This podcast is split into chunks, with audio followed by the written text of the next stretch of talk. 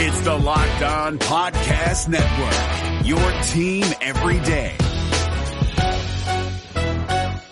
Kyle Crabbs here, host of Locked On N F L Scouting. Join Joe Marino and me every day as we provide position-by-position analysis of the upcoming N F L Draft.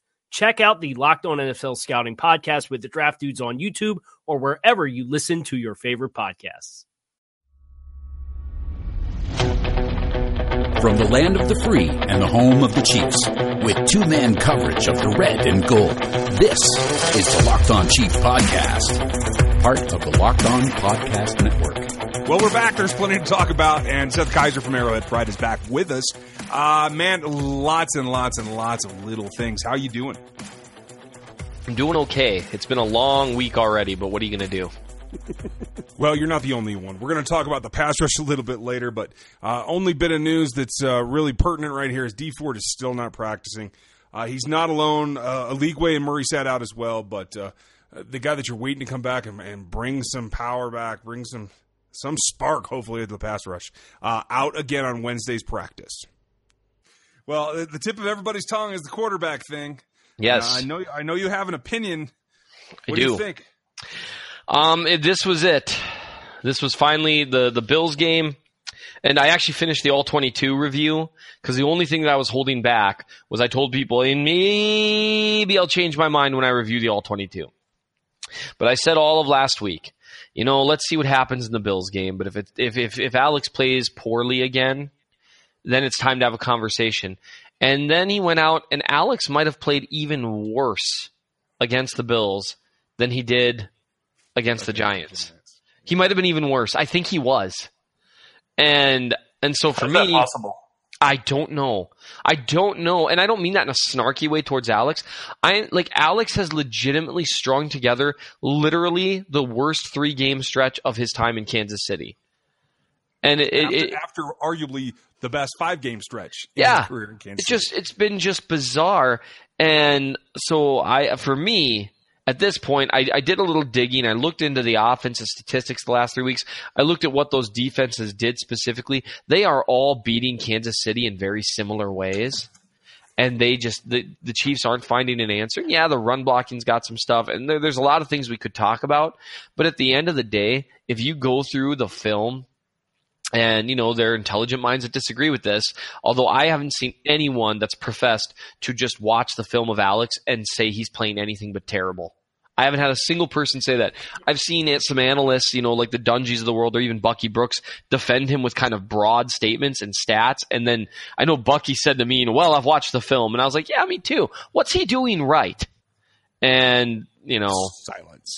There was deafening silence. And that's the thing. You know, I got to say, you know, if you're, and I like Bucky Brooks, I think he does a good job. But if you're going to drop the whole I've watched the film thing, great. Then, then tell me why I'm wrong. And that's fine. I've been wrong before. That's one thing I like about what Jeff Schwartz does every now and then. I don't always agree with him. But, you know, generally speaking, if someone prods him enough, he'll give his reasons. Mm-hmm. Not just, well, I watched the film. But anyway, Alex is missing open receivers at an alarming rate. You know, the, all the stuff that people have been saying about him for years, it's like true finally. Um, uh, I, the, the, I, yeah, it's, it's I, I watched two series and that's all I could get through. And I started looking at the defense. Oh, you just watched the first two series? Yeah. How God awful were those? Oh well, my and, and here's goodness. What it comes back to me before, like you were just saying, it, it's like as bad as he can be. It all looks the same to me though. It, it's, He's missing an entire side of the field. They've narrowed yeah. it down to two reads at the most. He locks on to receivers. I mean, he's he's, and I know the guys from uh, from the Star touched on this. He's either hurt or he's scared out of his mind of getting hurt. Yeah, that's the only two things that I can come up with because it's all the shallow stuff to get the ball out of his hand. Because as soon as he sees another jersey, he wants it gone. Well, yeah, his internal clock, even on plays, and I, I, I mentioned this. Even on plays where he completes the pass, he is getting rid of the ball, like you said, so quickly, whether there's pressure or not. His his clock, you know, you talk about that internal clock the quarterbacks need to have.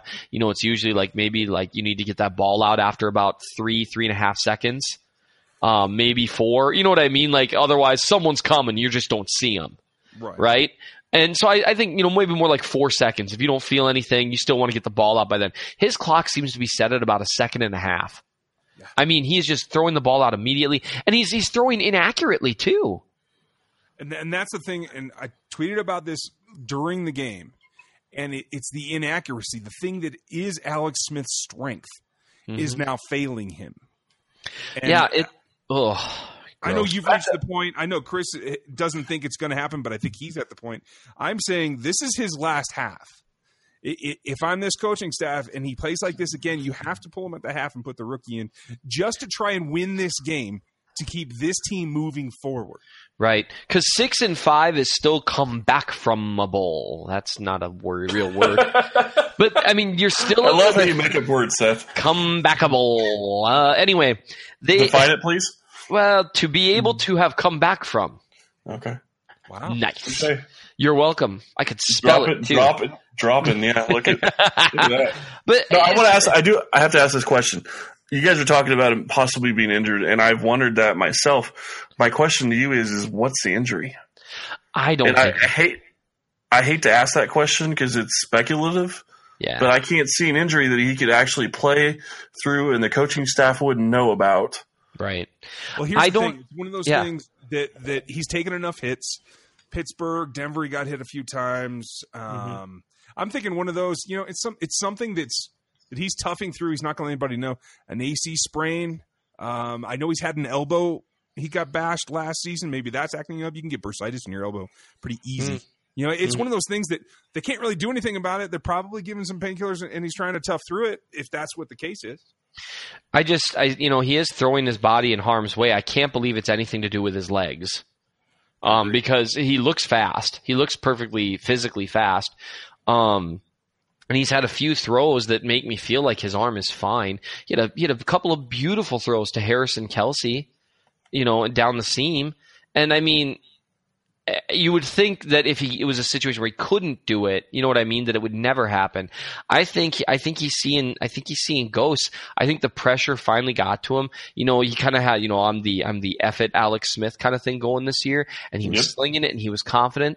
And then the game against Pittsburgh happened and that sucked, but he came back and he played well against Oakland, against Denver. And then for the first time, I think, I think, for the first time in his time in Kansas City, when he came out against Dallas, a team played him the same way Pittsburgh has been playing him for years, and it shook him up. And then each game he's seen the same stuff, executed a little bit differently, and he's shook. He knows he's playing bad. This was the first game, I, you know, you watch against the Bills, this was the first game where he was clearly frustrated out there. He was clearly angry. Like, you, you saw him shouting a few times. I mean, and so I don't think he's hurt. I think he's shook. I think the pressure has finally gotten to him. If you're looking for the most comprehensive N F L draft coverage this offseason, look no further than the Locked On N F L Scouting Podcast. Join the draft dudes, Kyle Crabbs and Joe Marino, as they go position by position through the N F L free agent class and into the star-studded crop of college stars who will be selected in the twenty twenty-four N F L Draft. If you want to know who your favorite N F L team should be adding to its roster, you need to check out Locked On N F L Scouting, available on YouTube and wherever you get your podcasts. Part of the Locked On Podcast Network, your team every day. And it's, it's relentless at this yeah. point. And I could be wrong. I've gone through uh, P F F's time to attempt. Yeah. And this last week was his shortest time per throw at two point two six seconds on mm. average on the day. And right. maybe that's the blocking. Maybe that's him. But that's what it is. And that's why I put some things out about Tyreek Hill tonight as well, about how yeah. he's not getting the deeper patterns, and got a, got a lot of feedback from people saying it doesn't matter. You can't get the ball to him anyway. Well, it does matter because it stretches the defense whether, whether he throws it or not. And that's yep. what I'm trying to get across. And I just don't know if it's fixable or not. Right. And I think that's the big thing. I think that's why a lot of people are calling for Mahomes. And honestly, that's why I'm calling for Mahomes at this point. For one, I'm calling for Mahomes because the offense is is play. It's played like the worst offense in the league the last three weeks, and I don't think Mahomes would be worse. I think I think he would – I think in barring him being like a Peterman or like a Tyler Palco, which he's vastly more physically talented than either of them, just based on what we saw in preseason alone, if that's exactly who he is and he hasn't improved at all, the offense would be better with him out there, even if he hasn't improved a little bit.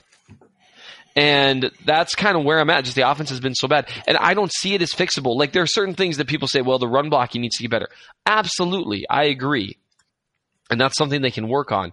But the things that the, the teams are doing in the passing game that are working now, week in and week out against the Chiefs offense, how do you fix that?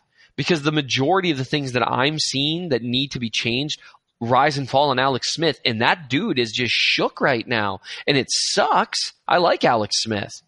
But I don't see him getting better against the things that are that defenses are employing against them. Well, I, I'm almost with you. We talked, Chris. We talked about this. Yeah. Sorry, I, I just got to say this. We talked about this a little bit on Tuesday, Seth, on Twitter. When you know, Alec, one of the best things that Alex does is he reads defenses mm-hmm. prior to the snap, mm-hmm.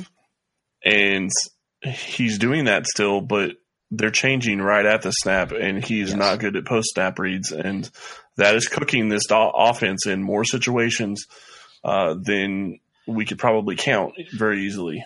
Yes. And, yeah, you and I did talk about that a little bit. And so if you go back, and Ryan, I don't know if you looked for this specifically, but even in the first couple drives, what you'd see is people keep saying cover two. And, and to an extent, that's that's somewhat true. Teams are playing a lot of cover two against the Chiefs. But they're also playing a lot of of, of middle close field coverage, um, or middle field close coverage, sorry. And so what that basically is is single high, right? It's a fancy way of saying single high zone. Um, and it encompasses a lot of various types of single high looks, and so it's kind of a broad term.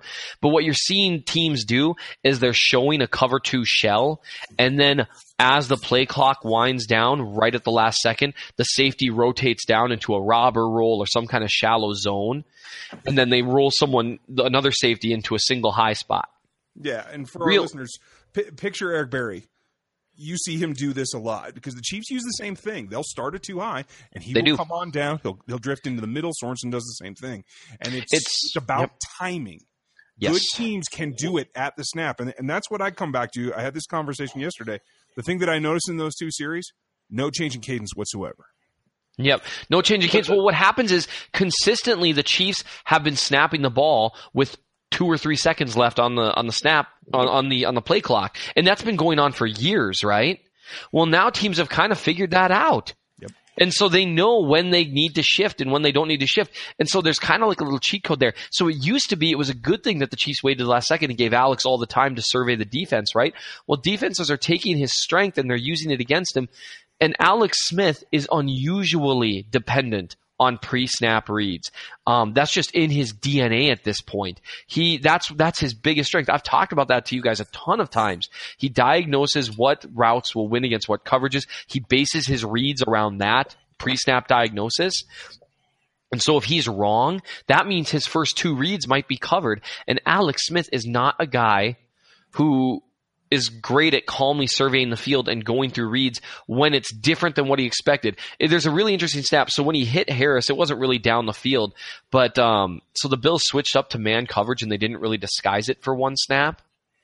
And no one was really open right at the snap. Alex went through two reads before he found Harris with his third read. And in the meantime, pressure came from his blind side and he calmly drifted to the right and hit Harris on the go for a big gain. I'm sure you remember that play, right? Yep. Isn't it bizarre how calm Alex was that play and how accurate he was, how his footwork was better, how everything just was different? I would postulate, and this is kind of a running theory I've started develop, to develop, that Alex Smith, the reason, like even when he's been playing great football, his snap-by-snap consistency hasn't always been terrific. And I've started to think if those – you know, because even in games where he was playing really well, he would have snaps. And this is even against the Patriots or the Eagles or the Redskins or the Texans this year, though hardly the Texans. He was incredible against them. But there would be snaps that he would just be inexplicably poor, even during the middle of great games. I'm starting to wonder if what we've been seeing this whole career is he is a quarterback who is almost entirely dependent on those pre-snap reads. And when he gets it wrong, he's hosed. And now instead of getting it right eighty percent of the time, he's only getting it right, you know, twenty percent of the time. Well, let's talk That's about my how to theory. fix that too, because this cool. is what I was saying to somebody the other day. They want to know why the two-minute drill works. And it's because right. defenses don't have time to adjust. He gets to use right. his read as he does it, get the ball out, move on to the next play. They have to speed their clock up. And you know me, I'd rather run the ball and take literally down to the two-second mark on every play. But in order to get his reads to stay where they are so that he's comfortable, yep. they got to speed up the pace. Right, and that's what. Yeah, if you do a uh, if you if you run a two minute, for one, it makes it tougher for them to sub in and out, and so you're dealing with the same personnel groups. And there's only so many packages that every defense has installed week to week in certain personnel groupings, so they can't disguise as well. Like they might disguise well the first play, but not the second play. And like you said, when you accelerate that play clock, you make it harder for them to disguise there.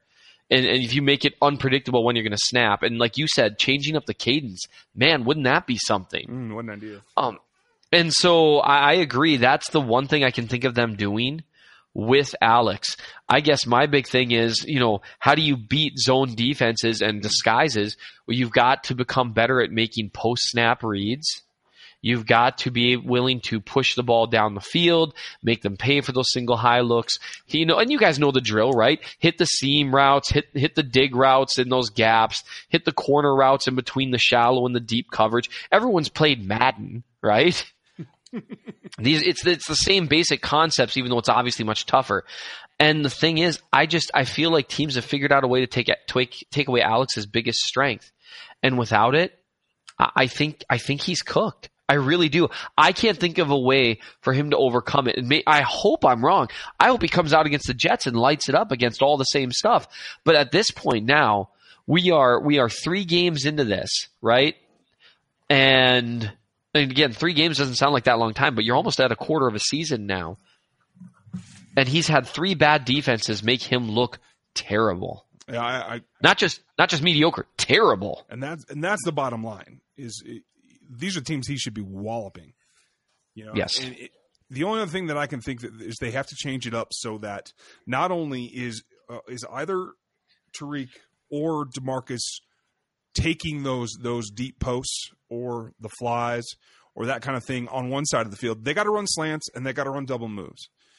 And one might feed into the other, but if it, in order for it to be a balanced attack, the line still has to hold up better than they have been. If you're looking for the most comprehensive N F L draft coverage this offseason, look no further than the Locked On N F L Scouting Podcast. Join the draft dudes, Kyle Crabbs and Joe Marino, as they go position by position through the N F L free agent class and into the star-studded crop of college stars who will be selected in the twenty twenty-four N F L Draft. If you want to know who your favorite N F L team should be adding to its roster, you need to check out Locked On N F L Scouting, available on YouTube and wherever you get your podcasts. Part of the Locked On Podcast Network, your team every day. How yeah. much do you see? I, I think you think it's less important from what you're seeing than I do, but where do you fall on the offensive line? I think the offensive line has really struggled in run blocking, and if you don't follow Baldy, I think both of you guys do. Yep. Um, he he did some great breakdowns. They are doing some basic stuff wrong in the run game. However, he also had a couple of, of, of videos on there where he was saying, well, you know, they're back to basics here and it's still not working. But there was literally one where eight Bill defenders were within, I mean, maybe twenty feet of the center. Like they were that close. Like, I mean, it was it was just a completely crowded box. And so you've got teams, they're gunning for Hunt because they're confident that they don't need to fret about the pass because the sets that they have are going to work, if that makes sense. You know, they, they, they, they're like, okay, we know that the coverage scheme that we have is going to be good, so we can focus our, our attention on the run, and if they pass, we'll, we'll just follow the plan, and the plan will work. And by and large, it has. I do think blocking's important. And there were a couple of plays by the offensive line that were just inexcusable, don't get me wrong. But the protection, by and large, the last two weeks, it hasn't been that bad. Well, and I know you you weren't on the podcast when I talked about this, but and I know sacks aren't everything, but uh, in my response to B- Bucky Brooks' conversation about Alex Smith not really being the problem because of his stats, you know, I separated out between, you know, the last six weeks and the first five weeks. And Smith got sacked three point four times per game in the first five weeks. He's been sacked one point four or one point six games times per game in the past six. That is um, telling. And, and like you said, not, sacks sacks aren't everything, but that's a right. big disparity in numbers. Right. It's just like saying, so, you know, touchdown passes aren't everything, but if a guy throws four per game for six weeks and one per game for six weeks, it probably means something. Yep. It's just a matter of what.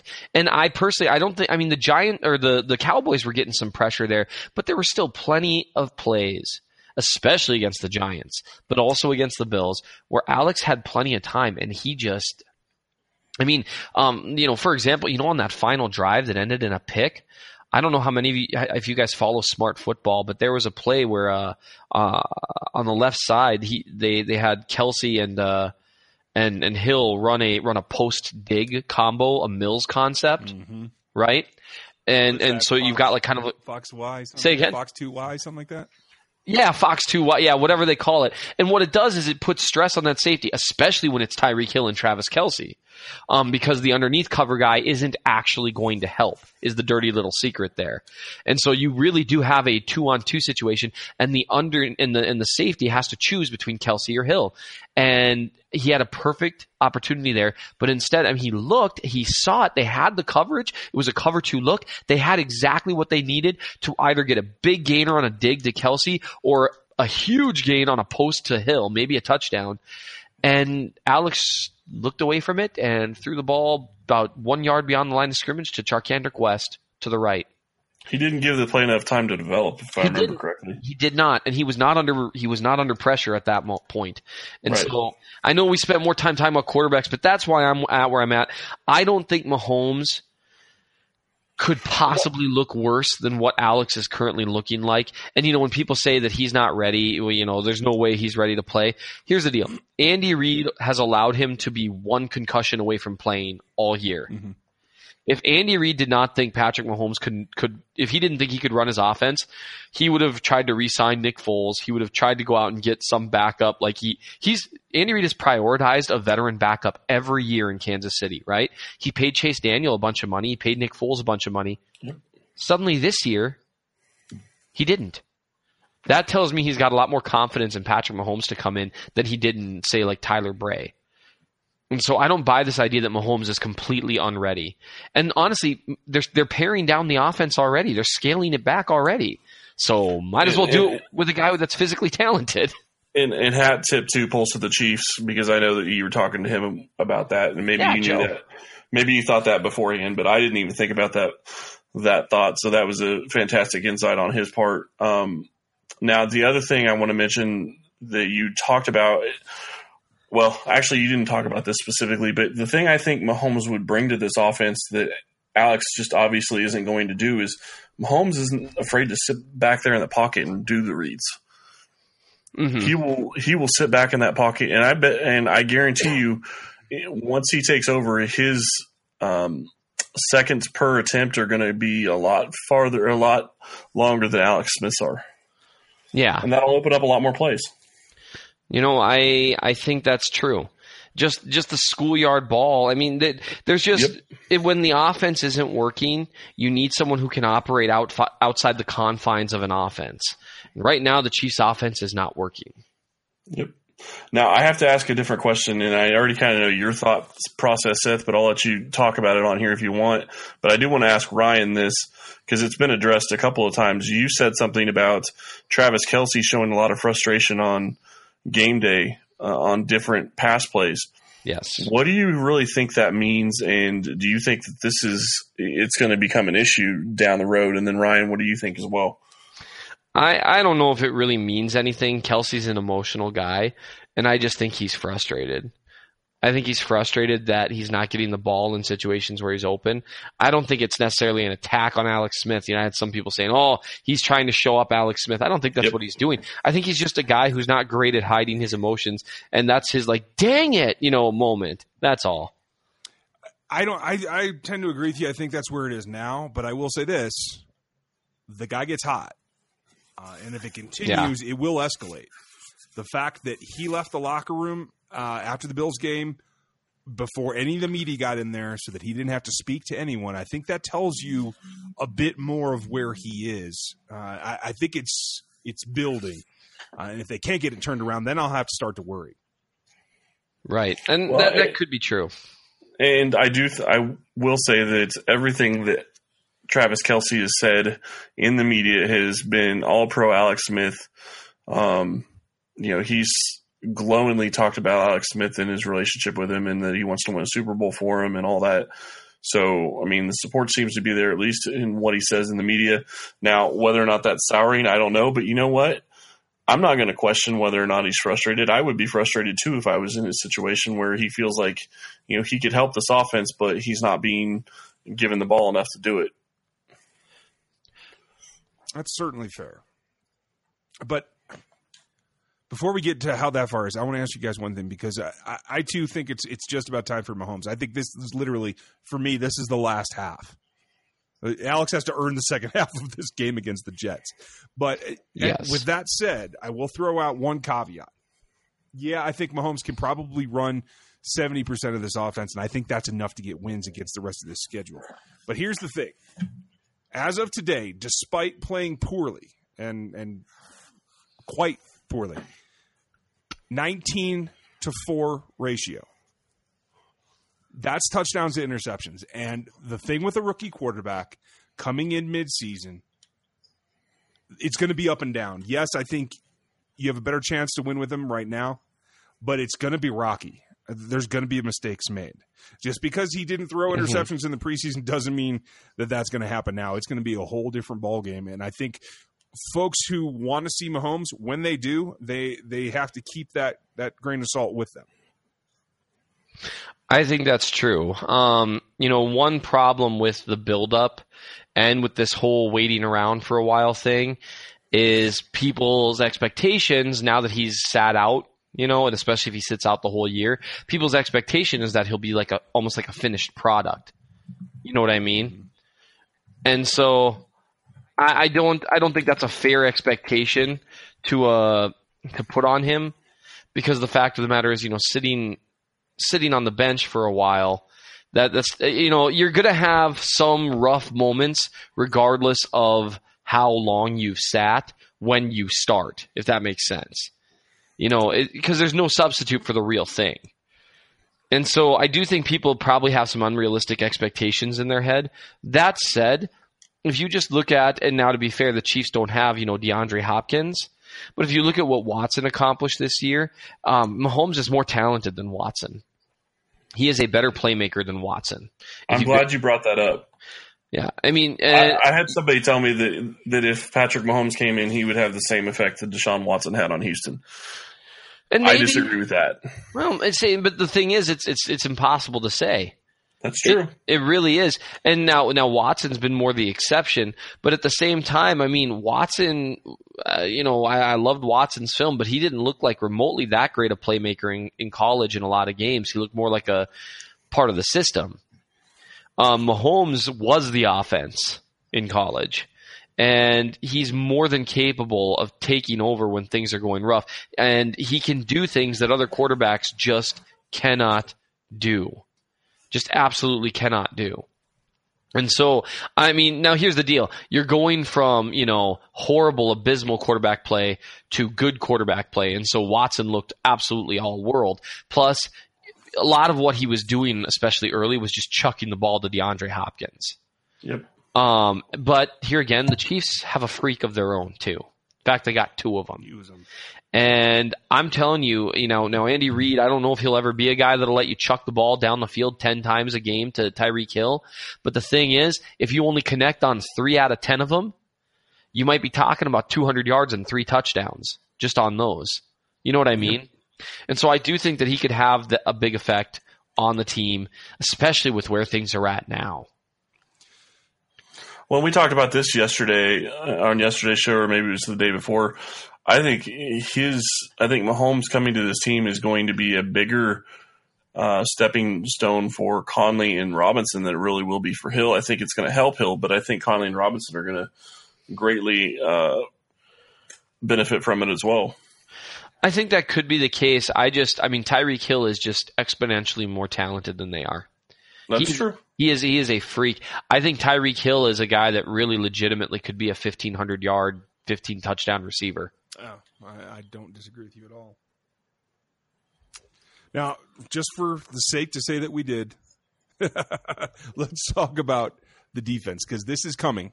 Uh, Revis is going to be on the field uh, wearing twenty-four, I understand, for the Kansas City Chiefs, and I think they need that boost. Are you guys excited? Do you think he's ready? I'm excited. I think he'll do well, and then also Terrence Mitchell is back too, and so he played pretty well. From what I saw, which, well, about time for the love of, he played better than what they'd had. How's that sound? Um, I, I'm fine with what you're saying. I, I just know how Ryan's smiling right now. Well, and Ryan, and I even agree with you. Well, you, you know, Mitchell, you know, he's not great, but he's better than what they had. And so you, if you get a combination now of Revis, Nelson, and Peters, and then Mitchell is the fourth guy, I think you're doing pretty well for yourself there if Revis is even what he was last year. And then, in addition, the run defense, again, looked better, this time against a good rushing team. Um, a slippery path. And they, they can – they, yeah, absolutely. Reggie Ragland, he's looking more and more like a steal. Um, he ha- he had by far his best game, and every week he's been looking better. He's looking more confident. Now, the one thing he still needs to work on is every now and then he will over-pursue and leave a leave a gap open. But that's happening less and less, and he is getting more and more – he's making more and more splash plays. You see him getting more confident to the ball. You see him playing a little bit faster. He's looking like he could be a legitimate steal. Yeah, but some of that's also him learning as well when he's Absolutely. over over playing plays. And, I mean, you're going to have to get that with a young guy, especially somebody that's basically playing his rookie season. So and Exactly. Um, I'm more than happy to take those plays. And I, and I understand you weren't trying to diss him on when you were saying that. I just want to throw that out there. Right. I think – I hate to say this because I don't want to jinx anything, but I, I think he gives you the basis for what you have to look forward to going forward because I, I think synergistically I think he and Kevin Pierre-Louis are, are making a good tandem too. It's not just that Ragland's playing better. I think he's lifting his partner as well. Yeah, I think K P L is, is looking better. He's clearly taken over that, that, that third guy role as D J is getting phased out. Um, and, you know, D J, I think, has been playing better, playing fewer snaps. I agree, and I, I like um, that. And, and, he, and he said that as much as well. Yeah. He thinks he feels pressure, and, and it makes sense. Yeah, and so – and, yeah, K P L, he's he's he's very fast. I think there's some stuff there to be harnessed. Um, and so I'm actually pretty confident in their ability to help develop the talent of of of of, of, of talented linebackers. Um, the problem yeah, how is much of that – how much of a steal was that trade? I Well, I don't remember. What was the pick that got traded for him? Was it a pick? Uh, it wasn't a pick. No, they traded D J Alexander. For Ragland? No, oh, you're talking about K P L no, now. K P L. Yeah. Yeah, K P L, that's looking good because D J Alexander wasn't doing anything. Although, to be fair, the special teams hasn't been as good, so I don't know. That's but, true. Um, but I don't think that's a D J Alexander issue. I, I think uh, – no, I think that was a steal because you've got a contributing guy for a guy who wasn't contributing. And then right. with Ragland, you've got a guy who's been a major contributor the last few weeks for virtually – for what was like a fifth rounder? I thought it was a sixth. It was it fifth or fourth? Yeah, I, I it was, thought it was – yeah, something like that. And so, I mean, really good value there. He's looking like a guy that could play for a while. And so, you know, and not just play and just plug in, but I mean, a guy like legitimately, he had, I think, three tackles for loss, which that's a lot. I mean, that's that that's a good game. And I mean, what what I like about him is when he hits guys, they are done. He's got that unique kind of almost leverage that Eric Berry has, where it's almost like he's heavier than his listed weight. You know what I mean? Like it's like he's like his blood's made of mercury or something. It's like he's just a little heavier. It brings a physicality. Um, they don't have by the way, it was the fourth round pick. Yes, yes. He he brings he brings an amount of physicality that just it, the defense really needed, and so that's been really good to see. Well, and you mentioned Reggie Ragland, and I think you talk about the physicality, and that's great. Don't get me wrong. But I think he's also allowed them to change the defense and the way they've been playing defense. And that's huge for them as well because you are keeping four linebackers on the field more, which is going to help you against the run. They definitely have made some changes to that effect, and I think his presence has. He's been a little better against the pass than I expected. Now, I don't think he's ever going to be a star there because his closing speed just isn't there. But, I mean, he had one really good stop in space. You know what? No, he had four tackles for loss because that one on that that that, that screen or swing pass, whatever you want to call it, to the edge. Well, it wasn't a screen. It was a swing pass. Um, I think he might have gotten him behind the line of scrimmage there. And he covered the space. I mean, he was just fast enough. I, I disagree, though. I think he's still working his way back on that knee. I expect him to be faster. I think he will be a guy that can make more plays on the perimeter. Well, that would be awesome. Um, you know, I'm not – you know, I, in, in his college film, he didn't look fast. And so that's why I'm thinking that he might never be a sideline-to-sideline guy. But he seems to have good instincts, and that means a lot. Well, but at his specific position as the thumper in this defense, you don't really have to be a sideline to sideline guy. Um, right. That's more K P L, and that's something that he is going to excel at. So I, I think it's a great fit for both of them. Well, what'll be interesting, and they complement each other well. Sorry, that's true. I do want to see moving forward, depending on what their plan is. You know, maybe for so long, you know, they've had D J be basically the only linebacker that mattered, and the thumper wasn't really that important. It'd be interesting because I think Ragland's going to be a much better player than K P L, though K P L has flashed. And so it'll be interesting to see how they do that, yep. You know, with the differing roles when now it's the thumper who is kind of the, the better player. Um, he also seems like – because, I mean, he was a captain at Alabama. I think he's a guy that'll be able to maybe take over the leadership mantle too. And they're going to need that. Um, you know, you really you really want a leader at every level of the defense. And I think the Chiefs have really missed, um, you know, Eric Berry's leadership just in the secondary. And once D J's gone, and let's face it, it looks like that'll be next year, you need a guy who can lead that that inside linebacker crew. Because they just it's kind of a, it's just a whole different position from like the edge guys. Now, and I understand I'm of the opinion that D J could be gone next year as well, but I'm not going to put it past them re-signing him to a much smaller deal. Now, that would be to continue to play. That would be that would be good to see, but at this point, it would have to be an incredibly small deal because right now, and I love D J, you guys know that, but right now he's not moving the needle enough to warrant even a, a decent-sized contract. And they, they got themselves in so much trouble with that Tamba Hali contract. That has been an albatross, and you can't have a similar thing happen, where you've got a guy who's almost like getting a legacy contract. Because at this point, while D J has been playing better as of late, would you even call what he's been doing, you know, be what? I mean, a, even a three million dollars a year linebacker? Because I'm not sure I would.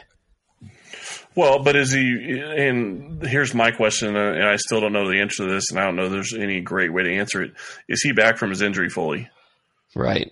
And that's, you know, that's that's always going to be the million dollar question, even as the year plays out in its entirety. But that's a bet that it's tough to make if you're Brett. Oh, I agree. Now on the flip side, now on the flip side, you know, you don't want him to end up in Denver and play well for another three years. But I mean, the writing's been on the wall this year because even though he's playing a little better, it's not like he's lighting things up. Don't say that out loud right. again, please. I don't look. I don't like it any more than you do. But the best inside linebacker on the team right now is Reggie Ragland. Well, I, I just don't want to see D J there, especially because I have a feeling that they're going to come looking for Alex Smith when he is no longer with the team. So let's just keep our. I have no fear of Alex Smith at this point. I really don't. Um, but you know that that would be interesting if they. The way he's been playing, that would be one of the worst moves Denver could possibly make. If they well, Denver in the first five weeks. It's something to be scared of, right? They can't. They they gotta they gotta bring in Andy Reid too. Well, no, that's what they have to do. They have to do better at offensive coordinator, obviously. But I don't think that they can restore what he's doing.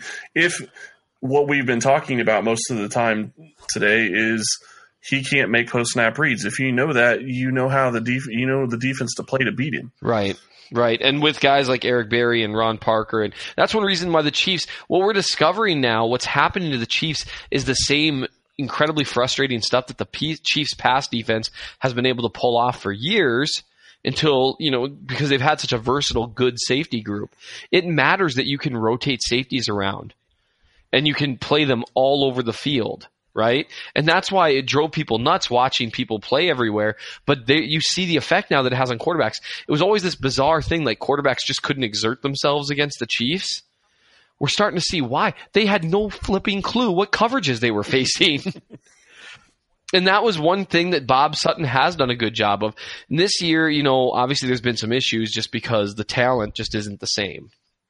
You know, you go from Eric Berry to Eric Murray, and that matters. You no longer, you know, you've got Danny Sorensen there instead of Hussein Abdullah. That matters. And so, but I mean, it's so I th- I think the Chiefs, it's it'll be cool, you know.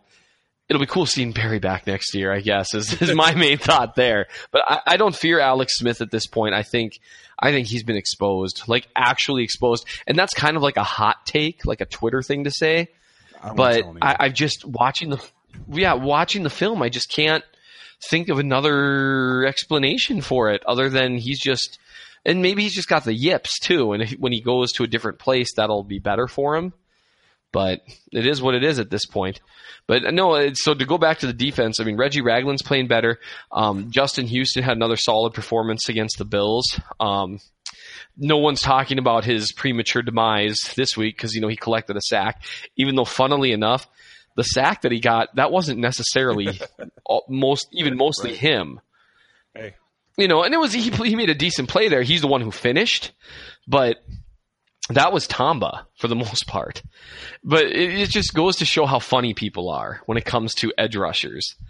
And it's really not about how well the guy played. It's about one stat that they can count. Well, and that, not to get in a whole other thing, because, you know, as we enter hour three of this show, are you guys happy with whatever's going on with D Ford's back, with Tamba playing uh, a few snaps sparingly, and uh, he got a little bit of push, but then he got hurt? I mean, we're talking about Frank Zombles playing as much as anybody.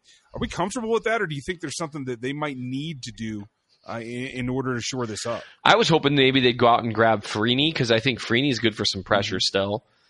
Uh, he's going to be – Dwight Freeney's going to be putting spin moves on left tackles when we're all, like, you know, dead. You know what I mean? And so it would have been kind of interesting, you know, between him and Tamba, you'd have like one functional all-pro, you know, you have one play half the snaps, the other play the other half, and keep them both fresh. And I think they would actually have done well, but someone else claimed him. So I'd like for them to get someone, but I don't know if Lamar Houston's the answer. You might as well kick the tires a little bit. Maybe look at, you know, if they look at the film and like what they see, because I'm not satisfied, and I don't think K-Pass is ready to make an impact, with the caveat that Pro Football Focus claimed that he had three pressures. Um, I don't remember seeing those. Yeah, that, and that's that's the next but, thing on the film we got to look at, right? Right. I want to I want to check chart. You know, look at his look at his snaps and chart a few things and see how he did, um, because he's been playing a little, but I haven't really noticed him moving the needle. He had one nice nice play on a run where he set the edge really nicely. Um, but which is one of the reasons I think a lot of people are excited about him as an edge, because he could be like a Houston, a guy who can do both well. And so, I mean, we'll, we'll see, but I just, I'm not counting on him to move the needle too much.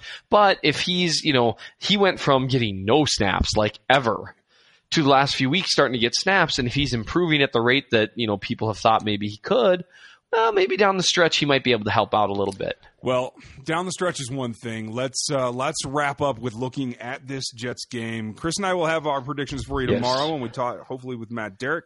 So, Seth, how do you see this going? I know what you want, but what's your prediction that's actually going to happen? Jets seventeen, Chiefs thirteen. I, I don't see the offense bouncing back. I I, I have not seen anything that makes me think they can bounce back at this point with the current personnel and with the current specific issues they have. Unless the unless the, the offensive line st- starts playing a heck of a lot better in the run game, or Alex Smith snaps out of it. Because you need one of those two things. Because really for the run for the run offense to function well at this point, because of everything else they're facing, you know, with teams doing what they're doing, they really need to block at an elite level, or at least a very good level, because they're often facing numbers. And I'm not sure they're going to be able to do that, and I don't have any faith in Alex to bounce back. I just don't. Uh, folks, that's it for us today. We will see what happens. We'll be back with you tomorrow for predictions. We'll be back with Seth next week to dig through what happens this game in New York again. Uh, thank you for listening to us today. Seth, thanks for being with us again. Thanks for having me, guys. And we will talk to you tomorrow. Thanks for listening to the Locked On Chiefs podcast. While you're out there, give us a rating or review. And reach out to us on Twitter, at Ryan Tracy N F L and at Chris Clark N F L. We'll talk to you next time.